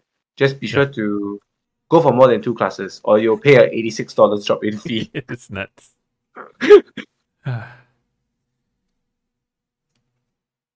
Christina says uh, Uh, if you request for one, you'll probably charge. Yeah. Yeah, yeah I, I agree. You can just do it outdoor. Can Although, the funny thing is that there are so many playgrounds here in Japan. Like, even in my neighborhood, I would say I can, within like a one kilometer radius from my house, I think of my new house, that I can probably find like five playgrounds. Nice. But but it's not like Singapore, where a playground is usually connected to a fitness area. You know, there's like a pull up bar or Mhm. whatever, right? Mhm. Here, a playground is just a playground. Yep. There's like a lot of slides and everything. Great for kids, but there's no like fitness area. Yeah. Mm. Yeah. So, um, that's, I mean, if does anybody have any questions about like, Yeah, I mean, if anybody Yeah. has any questions in the chat, you want to ask Ian, uh, just just shoot, and then when we see it, we'll get to it. You can ask him anything of like, you know, how big is his house gonna be, how many stories, whether there'll be paddy fields. I would say if you can't visit me, I, we have like designed the house to like fit guests, but you definitely have to like squeeze. Like if you're a family, you have to stay in one room together. yeah. Yep. Because there's not enough place. Like my house is 77 square meters. That's tiny. That's a three room flat. basically. Mm-hmm. Oh, Yeah. so so it's seventy seven. The one that you're getting is seventy seven. Yeah, 77, 74, I can't remember. Yeah, but that's that's just the house itself, right? Um, the Yeah. outside area is not counted. It's not included in the seventy seven, Yeah. right? But the outside you, it isn't that much. Like you get like a car park and uh like a storage for your tires, your snow tires that you need in winter. Mm-hmm.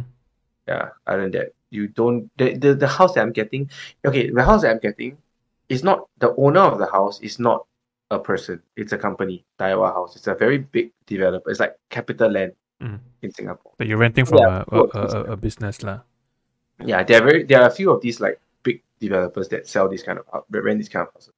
So the good thing about renting from these places is that the there are checks the checks are very fast right? Because it's not one person doing it it's like a whole company that's doing it. Um and it comes with for mine comes with internet already. Yeah so it's pretty pretty good.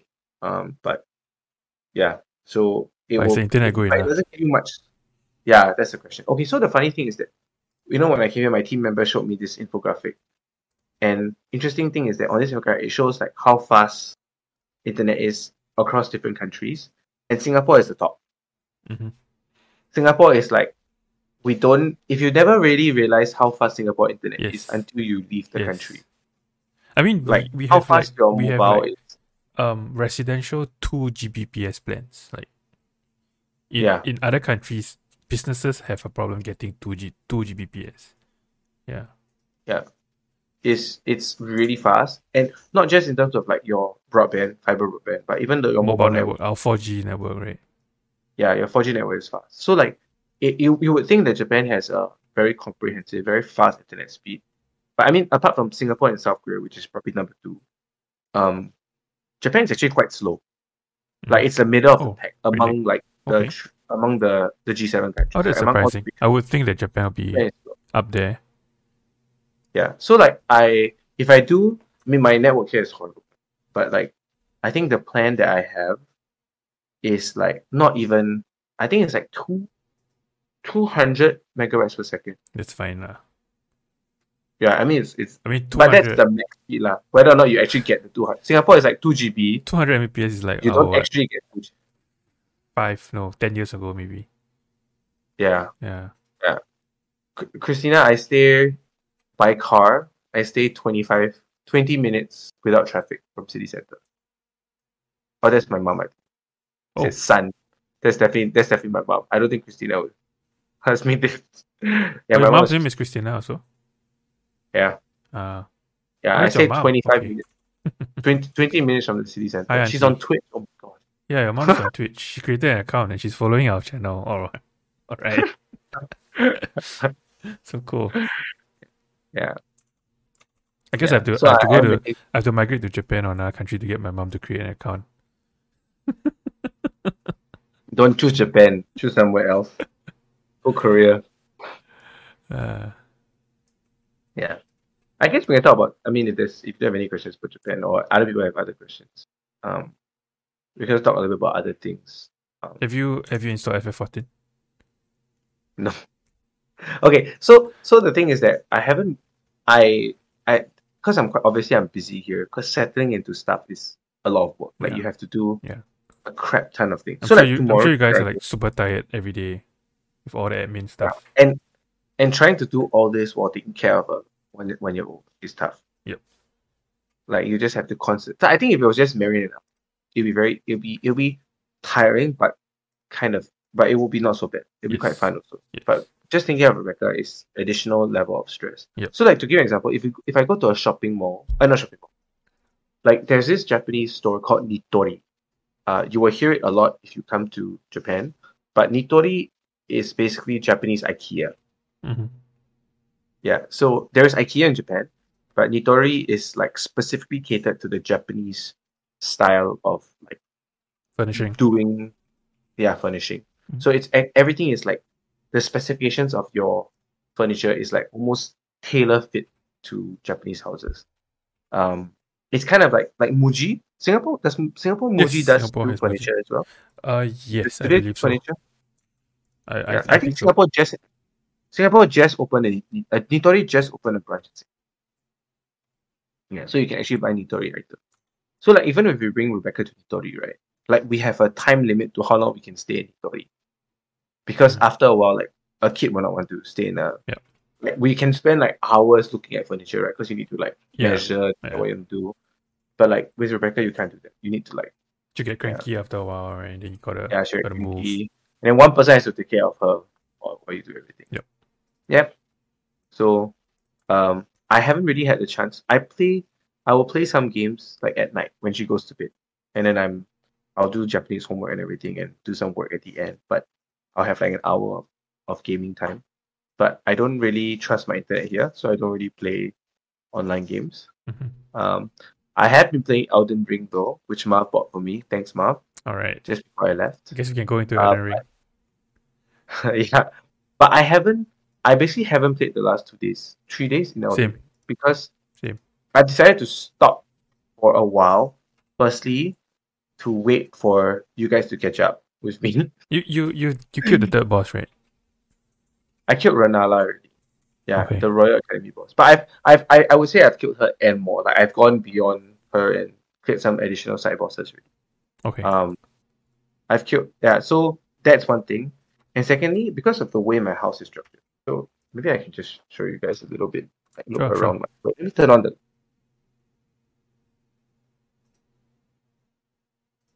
Oh, Yeah, it's that Nice. kind of. So, like, if you guys can see this army room, this is where I sleep. This is the futon. yeah. I would. And basically, that's all in the house. There's Actually, the actually futons are super comfortable. eh. When when Sharon and I went I- over I- the last time, and then we we rented Airbnb, we also slept on futons. Very comfortable. Yeah, depends on the type of futon you buy. And but I would say, long term, if you're used to a bed, you want a bed. Yeah, lah. So like our house is literally just like that. That's the kitchen. Okay. And oh, Also, it's, it's really small. Sorry. lah. it's very small. One room, one tatami room, which links to Rebecca is sleeping Sleeping, in this room, alright. right? And there's the toilet. Oh, that's the front door. A toilet. Yeah, the front door is Yeah. Wow. Yeah, it's really small. So so this one, this place is from the church. is a it's a Baptist seminary. It's not even my church. It's just a place that like my that my teammates managed to find Oh, okay. to, to let us stay for a while. Yeah, but it's it it's absolutely tiny. So okay, the reason why I mentioned this is because every day I have to if I want to use my computer, I have to like Set up everything. I every day I had I yes I had my computer and my setup in the room in a in a drawer because obviously I have a one and one year old and she would just take my laptop and throw it on the ground. Yeah. So to, to to to take everything and to put it back again to everything, it's it's like it's just too much energy to just mendoksai. So I will Yeah, just man. I, I will kind of I will not I'll wait until I set up my you my your own setup. place, lah, right? my new house. Yeah. would that before would that I- be a room for you to set up like your your own personal area? Uh, so because we have guests in mind, we kind of like are thinking of keeping an a, a room spare room for the guests.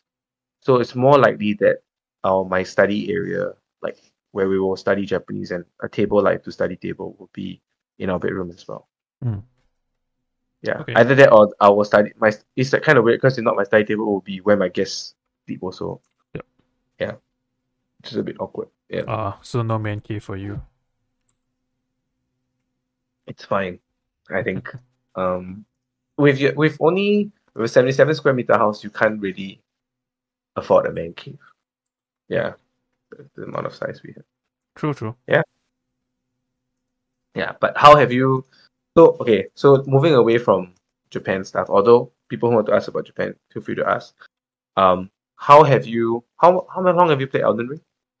Um, I think I have about eight hours ish. Hold on, let me see. Yeah. Oh, that's a lot actually. Uh, eight hours. Yeah. So so Mm. I think Zhejian has the same amount of hours as you, maybe slightly more. But I I've think you're further along than him. I'm quite sure you're further along than him. Yeah. Uh, so Because he he rewrote. So he started off as a you samurai. Yep. Uh, Then I think he changed. Uh, he went caster. He went to a for caster build. Yeah, and he was telling me it's so much easier. for now, Is it for now. really? Yeah, because you haven't faced okay, so Renala, the third boss, Mm. is hyper resistant to magic. I see. It's why I beat, beat her in one try. Because I just took my Ah. giant sword and just smashed her in the face three times and she died. But but but when Zetian gets to her with a caster build, he'll be damn frustrated. Okay, so she'll take less damage lah. She takes she'll take almost no damage Oh wow. from a from a I- from a magic build. I wanted to like I, I wanted to stick to a melee build because like I feel like that's the definitive, Definitive soul. yeah the Yeah. definitive Souls experience right to go melee. Um, but of course people would say like if you want the definitive experience you cannot use summons, but you screw that. I'm gonna use summons because I'm not that good. Actually, I don't know whether you feel that sometimes maybe you'll feel later on as you get better, as you get more experience in Souls games. Sometimes the summons are more trouble than their yes, work. they hinder Because- they hinder you also. Because you are playing a sword and shield build, right? You're playing a barricade Yes, build, right? I'm playing yeah I'm playing a confessor. So you actually want the boss to focus on you because then you can counter him. Yeah. Right. You Yep. can do the, the barricade. You can like stun him and then you stagger him. Right. Correct. So actually, for you, summons not that good at the start unless So- they do a crap ton of damage. So okay, um, so okay, we talk about we talk about Ma-. Okay, so for people who don't know First what we're boss. talking about, um, Elden Ring. It's it's a relatively new game. I think it came out in end of March. Is it Yeah, February. Think. February? Can't remember. Yeah. Uh, it's from Yeah, this. together with Horizon. Yeah, it's from this company called FromSoft. They are a Japanese company, right? Mm, Yeah, yep. and they make um so basically they they created a game that has become a genre of itself on its own. Uh the genre is called Souls, basically S O U L S Souls. And it's normally charac- characterized by really difficult combat where you die super easily um and you don't do much damage. So you really have to like learn the moves of all the different enemies and master them and know exactly when to dodge, when to jump, when to go into attack, when to run away. So it becomes more of like a, it's almost like a Dance Dance Revolution kind of game where you you have to keep trying until you learn like it's almost like a dance in that sense. Yeah. Mm. So one of the major characteristics of a game of a Souls like game is you die a lot. Like you really die a lot. So you just die and then you try again, you die and you try again. So this what happened was that this new game, the biggest hurdle for like a lot of Mm. players at the beginning is literally the first boss that you meet. Like within like I don't know f- one hour of starting the game, uh, it's Mm, mm, mm. he is Yeah. he is a huge wall. So to put it into perspective, right? Um, so we play on Steam, which is on PC. It's out on consoles also lah.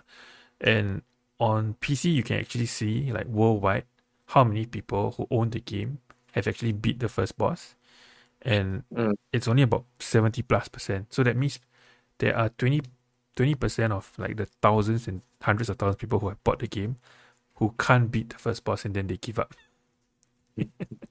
and and I can really like relate to them because it took me Mm. five hours before I managed to beat beat the first boss.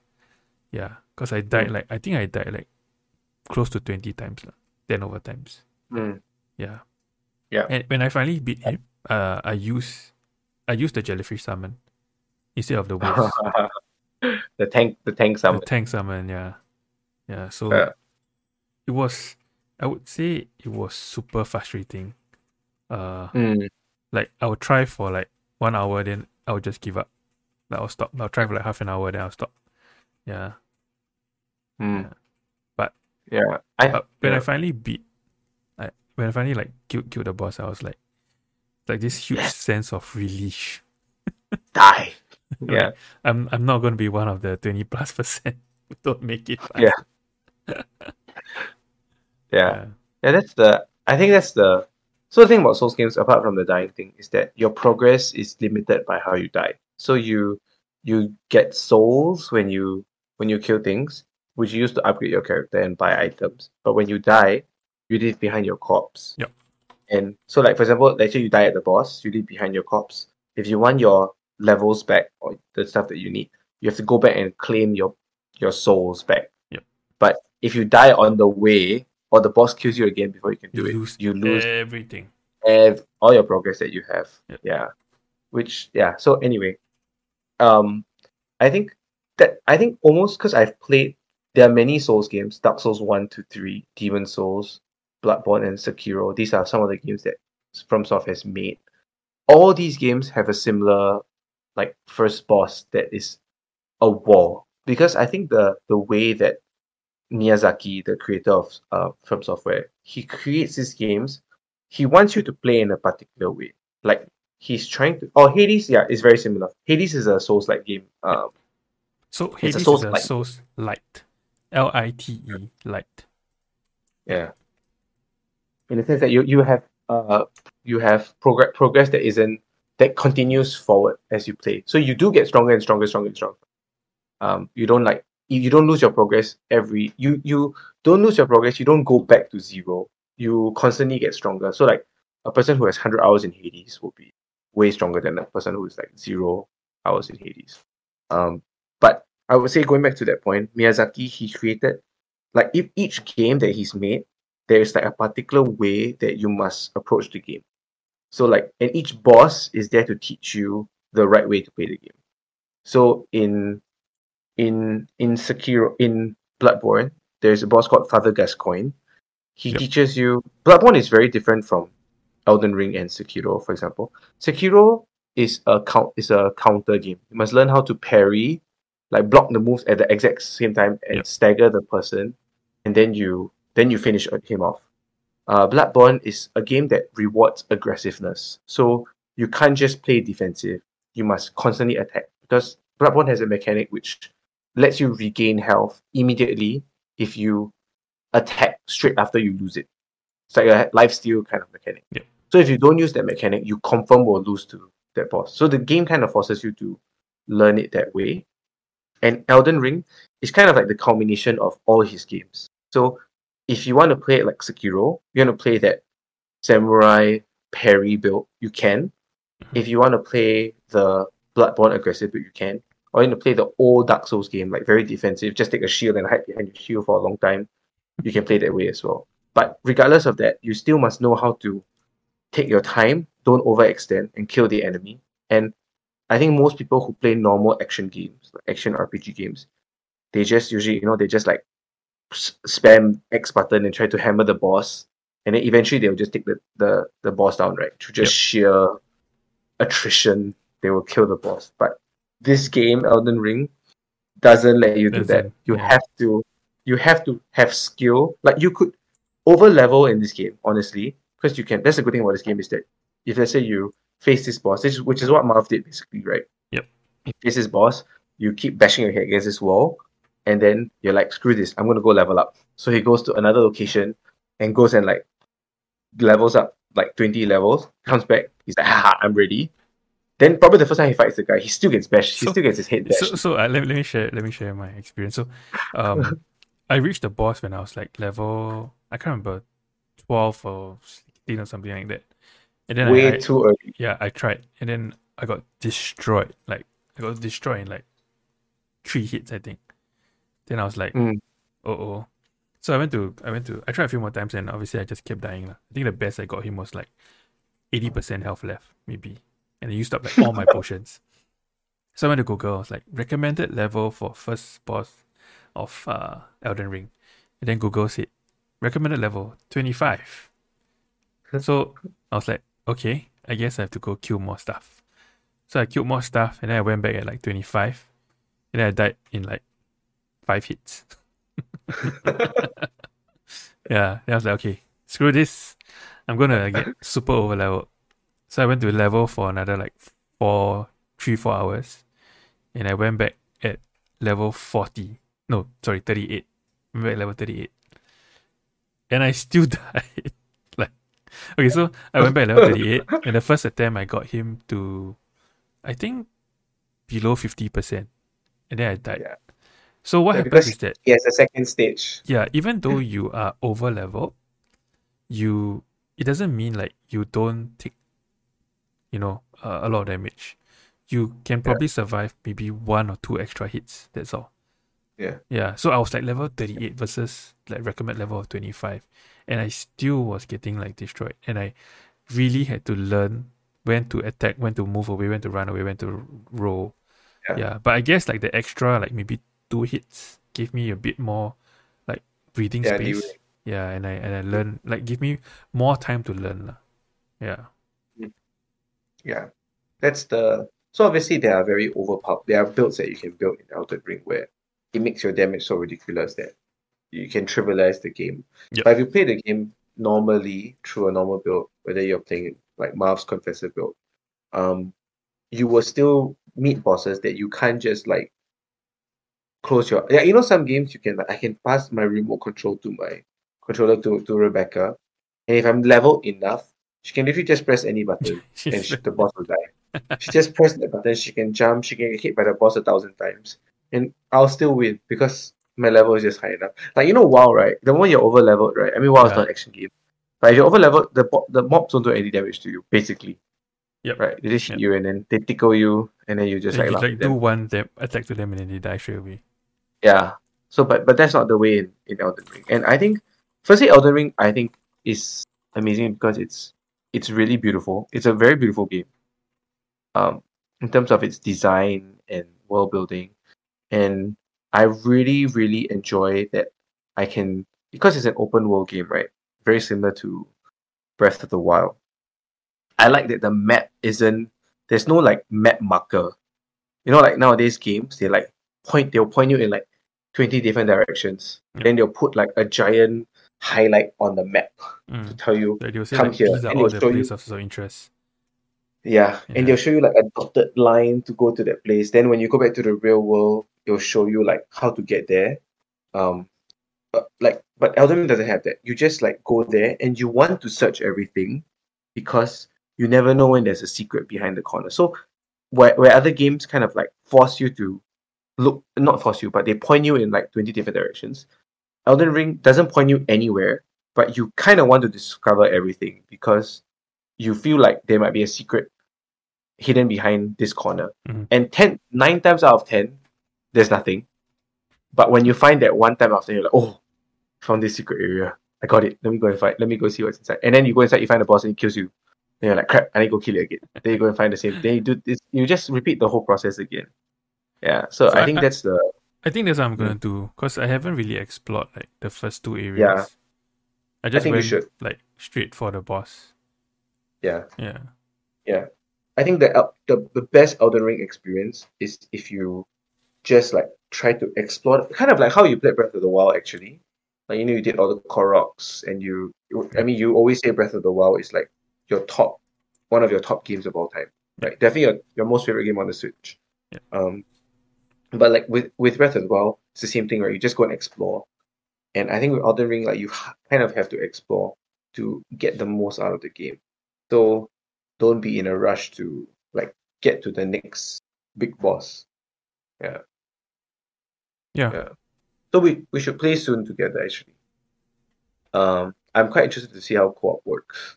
Mm. So maybe I will wait until the three of you reach Renala and finish Renala first, and then we can play together. Or. Sure. Yeah. Should be there by the time you move to your new place. I hope.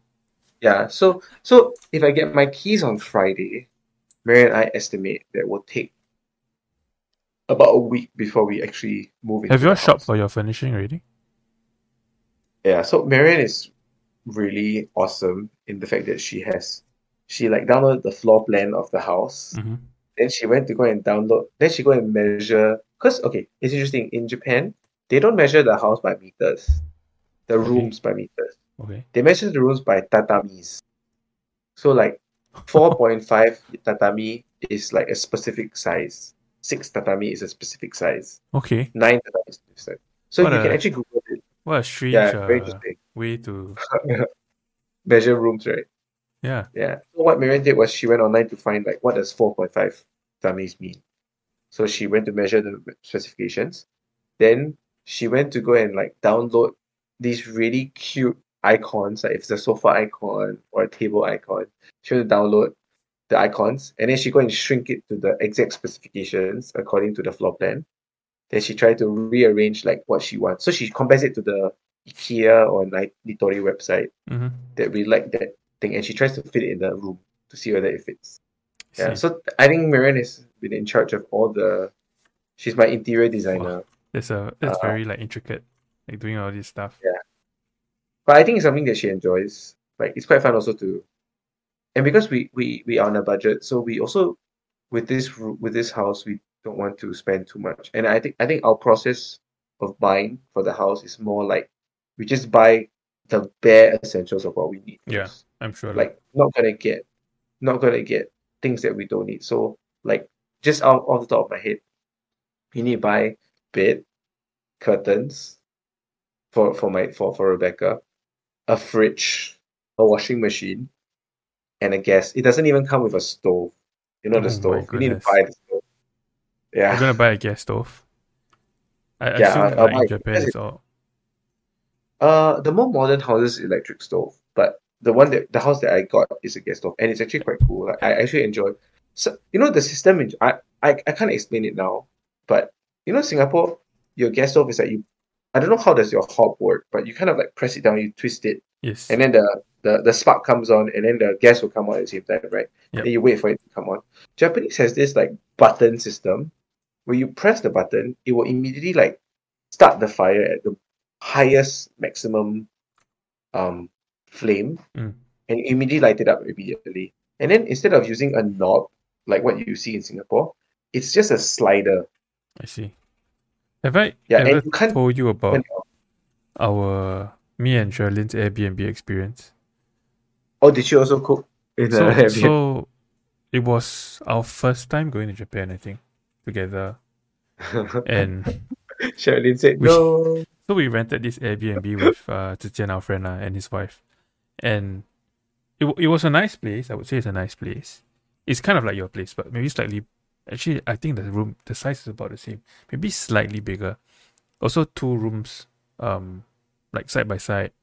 Uh, Yeah. and then you know lah, as as you know, like what you're saying in Japan, the the the toilet and the the shower is separate. Okay, but the the thing about the shower is that they had a heater, but the heater was a was gas powered. So Mm. in Singapore, you we take it for granted. We wanna we want hot water. We just like press the switch, right? Press turn on your Mm. heater. If you have like a tank, you wait for a while. If you have like the I think I know where this is going already. theirs was like a gas heater, where you had Yeah. to Put the, the, the, the way to operate it is super Uh-huh. complicated. It's not it's not even like a switch. There's like instructions that was in Japanese, but there were there were pictures drawn lah. And then you have to like turn on the gas, and then you can smell the gas, and then you have to like Yeah, like turn this crank right. It was a crank that would light like send sparks into the thing to light the the boiler on. Yeah. So when we first like entered, like moved into the Airbnb, right, we were like Yeah. we had no idea how to do it because we we kept trying, and then the whole Yeah. Airbnb kept being filled with like gas smell, Okay, kerosene, kerosene smell. Yeah. Eh, but we couldn't turn it on, and we were damn scared. Yeah, and we were like we Yeah. we went to YouTube to find out how to do it. Yeah, and then so so me and. Zijian were like in the toilet squ- squatting down at the corner of the the boiler, like trying to turn it on, and then the two the two ladies were like at the other end of the the Airbnb in the furthest corner they could be because they were damn scared it was gonna explode. Just explode. Yeah. If So I remember the first the first night, right? We didn't we didn't we didn't manage to turn it on, so we all bathed in Oh, like no. icy cold water because we went there Oh in like no! March, right? We went in March, something like that. Oh Yeah, no! It was super funny, but I, the second the second I actually got it lah. Wow, wow, it was damn scary. Like the entire room was just like smelling of gas. Yeah. Actually, this is yeah. So something about Japan is that everything uses kerosene. So you can literally go and buy kerosene anywhere. Like the supermarket that I went to, outside the house, outside the supermarket, there's a little small, like vendor that you can just like put coins in, and then you can pump your your what you call it, jerry can, basically. Every every house will have this. Well, every house will have a jerry can because, yeah, I don't know whether you can see. Maybe. Can you see this thing here? Yeah. So this is a Yeah. This gas is a bit more modern because it is connected to a gas tank outside already. So Okay. I just need to and, and because I stay in this this place which has a game with as a groundskeeper, so the person will actually fill up the gas tank Mm. for me. But if I stay in my house in the future, like I need to you can you can buy portable kerosene um heaters and you have to top up the kerosene heater. Like if you use it the whole day, every like two days you need to fill up the kerosene tank Mhm. again. So you actually like have to learn how to like buy kerosene and how there's a way to like there's a there's a machine you can either buy the portable pump to pump kerosene in. Like Mhm. it connects it's like two tubes that one goes into your one goes into the kerosene jerrycan one goes into the kerosene the, the the heater that you want to pump. And then you can either press to pump or you can buy the machine that transfers it automatically. Yeah. But i can totally understand like at first if i didn't know how this works i would be very scared because the moment you turn it on it smells like gas really Yeah, yeah. They were Yeah. like so conditioned to be like afraid that gas Yeah. will just blow up the whole place, right? yeah, yeah. So I think when you so like yeah, so I have to buy a gas stove like just off the top of my head, there's like I have a whole list of things I need to buy. So we'll try to get it all done. Because once we have the keys, we already start paying rent already. Yep. Doesn't make sense for us to not move in as soon as possible. And obviously because it's a bigger place than what we have now. Yeah. We want to move in as and it's a much nicer place also, lah, definitely than what we stay now. And more central. Like you can walk to parks, you can walk to um the shopping you can walk to like supermarkets immediately. You don't need to even drive. Yeah. And there's a ramen shop right outside. Nice. Yeah, but it's a chain shop, lah, so it's not that. It's, I haven't tried it yet. Um, yeah. So, uh, it's it's called Ramen Korakuen. Mhm. I don't know if you've heard of it Is it the one that you It's went a- to? The one that you showed No, I, me pictures. I have no. not been there before. No, no, the one I've been to is a different place. That one I can. This one that I've, I've, because I'm obviously limiting my my uh, what do you call this? My ramen intake. If I eat, if I just eat willy nilly, I'll I'll die of over overdose of sodium. Um, but I try to eat. I I first want to eat like once every. I get to eat one one ramen every week. I get to eat one ramen. So there's one near I tried near my near the near the box, and there's one that is driving distance from my house. But there's ramen shops everywhere, like, honestly. Like even in the town that I stay in, there's probably like ten to fifteen ramen shops. Yeah, I'm sure lah. It's like the staple right? Yeah, it's not really that stable, but there's enough shops that it's easy to go and find. And the ramen koi is very cheap. Like a typical ramen is like three three hundred yen, three dollars. Nice. Yeah, so it's quite cheap. Three dollars is really cheap. Yeah. Yeah, uh, they have like lunch set menus also, so it's it's very cheap. But obviously, I won't bring you guys there, lah. unless you want the authentic living in Japan experience. It, I mean, those like shops that are run by like the the obasan normally are like gems, right? yeah i'll try to find you i'll try to find those like places which is like not only um i think the places that people want to go to are the places that only locals know Mm, for sure. because i think the places we go to in like in tourist like that we know of that are good most of them a lot of them are touristy places like they're even every singaporean knows it already Yeah. Uh, So- well, I mean, like you know, when when we went, when I went with Chris, a lot Yeah. of places that we oh yeah went to, Chris Moo. um, yeah. no no foreigners, man. Mainly just Yeah. locals queuing.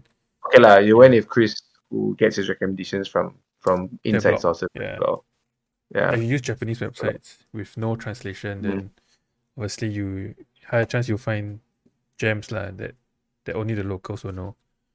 Yeah. Yeah, Yeah, and then I, re- I I only just realized that tabe like tabelog is actually tabe rog. Tabi log, right? Like it's Yeah. ta- tabe rog, Tabi, like tabe tabi is food lah, yeah, lah. rog, uh, and then log is like a like a like a journal. like record. Log, Yeah. yeah, record, yeah. So anyway, yeah. Chris is Um, like, do you just realize this? I mean, I don't use tabelog normally, even right now. So yes, I just realized it. He's like judging me right now, dude. Actually, that's what we did also when. So after Chris introduced the website to us, I think when we went to Mm. like Hokkaido and stuff, then we just just uh was it Hokkaido? We found the the curry place. Yeah, so we just like went to to Tabelog and then we see which is the one that the locals Mhm. rated really highly. Then we just went there lah. Mm. Yeah, Mm, mm, mm. I think more trustworthy than like Google reviews. Yeah. Mm, yeah, yeah, for sure. Yeah. Yeah. Okay. Anyway, any last uh it's been almost two hours, so pretty pretty pretty long uh podcast really. Yeah, But I I mean, mean it was good to hear about gonna- your, your adventures.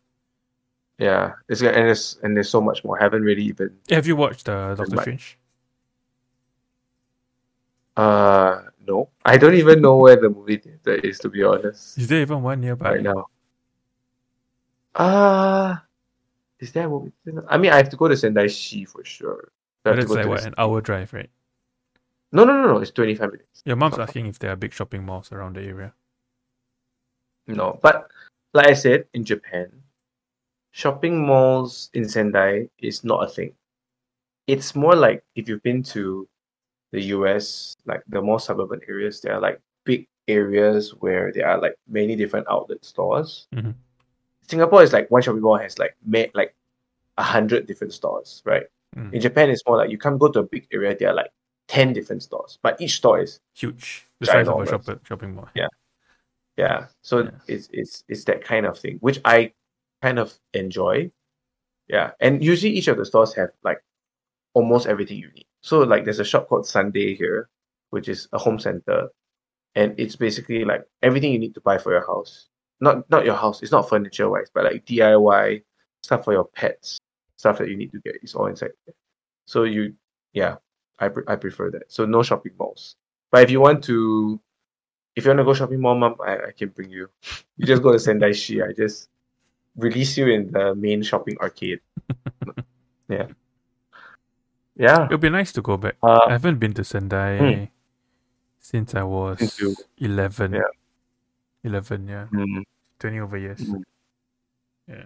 mm. We'll come soon. We'll come and visit soon. Once Mm, they yeah, once they let us know when uh free and easy tourists can can enter the country. I know. I know. Chris is coming. Yeah. I mean it's a, it's still a gamble for him lah because there's no guarantee Mm. that by September he Yeah. can they can enter. Yeah. Because for Yeah. now it's only they said they're gonna only open next month for tour groups, right? Mm. Yeah. I I don't know. That's something new, right? Yeah. That. We just hope that there is no uh, fourth variant or something like that. lah. Yeah, and the numbers stay low. Then you guys GG. Uh, yeah, I mean, I I hope not lah, because I do want to see people come in and, and even visit us. So yeah, yeah, Yeah. for sure. Yeah. Yeah. Okay. Anyway, uh, any last things that you want to say or last questions that we have before we before we head off? No, I think I think that's good. Yeah, I think Not it was a good episode. It was good to catch up with you. yeah. Yeah. Well we'll plan one soon again and we can talk about other things. Maybe Yeah. by then I'll show you my new I'll definitely by next by two weeks from now I'll definitely show you guys my new place. Uh, and yeah, we'll, see what happens then. So yeah, thank you guys for for tuning into the Two Gamer Dads uh, episode 17. Hope to see you next time on uh, episode 18. Maybe we'll name it something else. The We'll- one where we'll try to get a- Try to get a guess. a guess. Yeah. Yeah. I was See I thinking of can get getting, a uh, new I think I Japanese- Jamie. Then we Oh, can have, yes. we can have the the Gaijin episode, yeah. the foreigners, yeah. Singaporeans Yeah. living in foreign countries episode. Foreign country. We'll see, we'll see. Yeah. Yeah. All right, guys. Thank you for watching Two Gamer Dads podcast. Follow us on Instagram and Facebook, and we'll see you guys next time on the Two Gamer Dads podcast. See ya. Bye bye. Bye.